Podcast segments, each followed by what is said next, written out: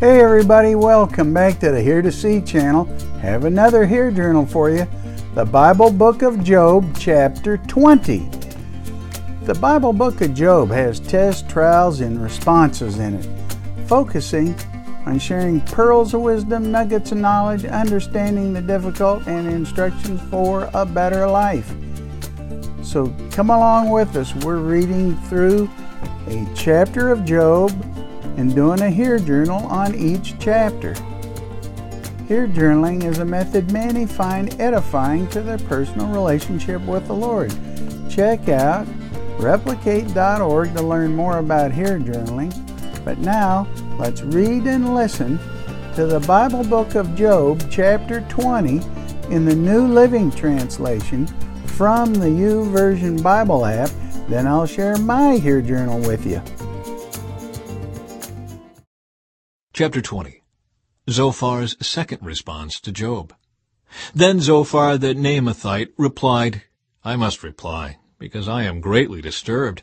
I've had to endure your insults, but now my spirit prompts me to reply.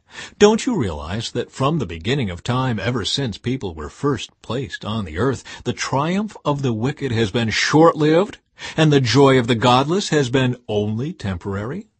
Though the pride of the godless reaches to the heavens and their heads touch the clouds, yet they will vanish forever, thrown away like their own dung. Those who knew them will ask, Where are they? They will fade like a dream and not be found. They will vanish like a vision in the night. Those who once saw them will see them no more. Their families will never see them again. Their children will beg from the poor, for they must give back their stolen riches. Though they are young, their bones will lie in the dust. They enjoyed the sweet taste of wickedness, letting it melt under their tongue. They savored it, holding it long in their mouths. But suddenly the food in their bellies turns sour, a poisonous venom in their stomach. They will vomit the wealth they swallowed.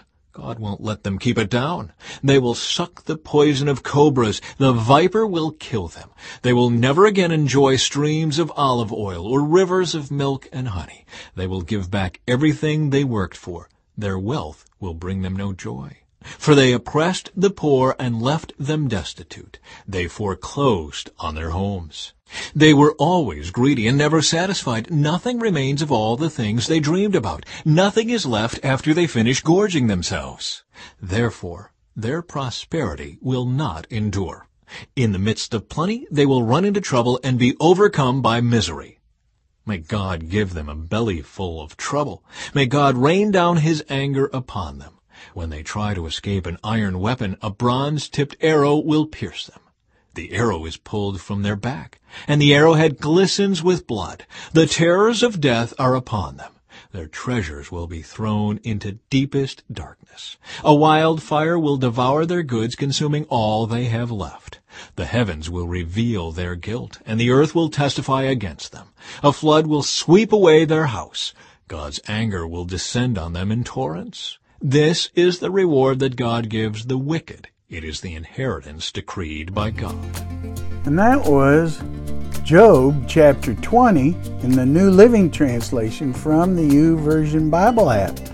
Now for my HEAR Journal, first the highlight Job chapter 20, verses 4 to 7. Zophar's second response to Job. Verse 4 don't you realize from the beginning of time, ever since people were first placed on earth, the triumph of the wicked has been short lived, and the joy of the godless has only been temporary? Though the pride of the godless reaches to the heavens, and their heads touch the torch the clouds, yet they will vanish forever, thrown away like their own dung. Those who knew them will ask, Where are they? So, what's my explanation? Zophar the Naamathite responded to Job with this explanation of God's final judgment on the wicked. I guess that Zophar was implying that Job was wicked. Nonetheless, Zophar is correct about the ultimate fate of the wicked without salvation. He was wrong about Job being wicked, though. So, what's the application for us today? We must understand there's a terrible fate for everyone that dies not knowing Jesus Christ as their Savior. Faith is the substance of our salvation, and we must pass that knowledge on to others. Others must know. We must seek God, abide in the Holy Spirit as He abides in us, follow Him, and do what He directs us for the glory of God. Reference Matthew chapter 28, verse 19. Go therefore and make disciples of all nations, baptizing them in the name of the Father, and of the Son, and of the Holy Spirit. And also reference Romans chapter 10, verses 14 and 15.